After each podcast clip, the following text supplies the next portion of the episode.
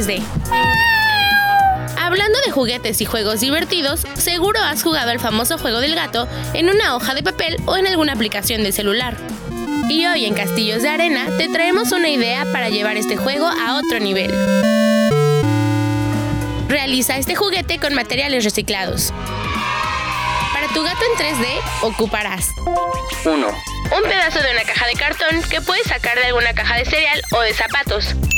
Con el cartón haremos el tablero del juego. 2, Tijeras, 3, un plumón, 4, 10 piedras de un tamaño mediano que puedes recoger de algún parquecito o de la arena en la playa. 5, Un vaso de agua de la llave. 6, Dos botecitos de pintura acrílica con diferentes colores junto con una brocha para pintar. Instrucciones.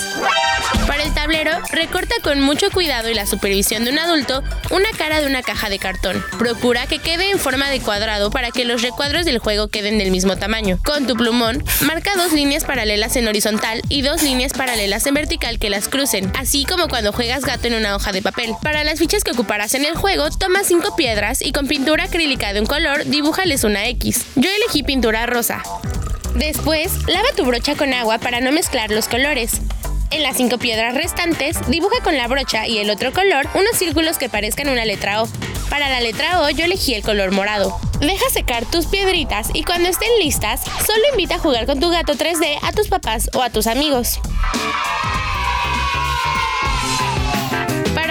Dale a tu invitado las cinco fichas con la misma figura y tú agarra las otras cinco. Por turnos, vayan colocando las fichas en los recuadros del tablero hasta formar una línea de tres fichas consecutivas. Recuerda que solo puedes colocar una ficha por recuadro y que la línea puede ser horizontal, vertical o diagonal. El primero que logra hacerlo gana.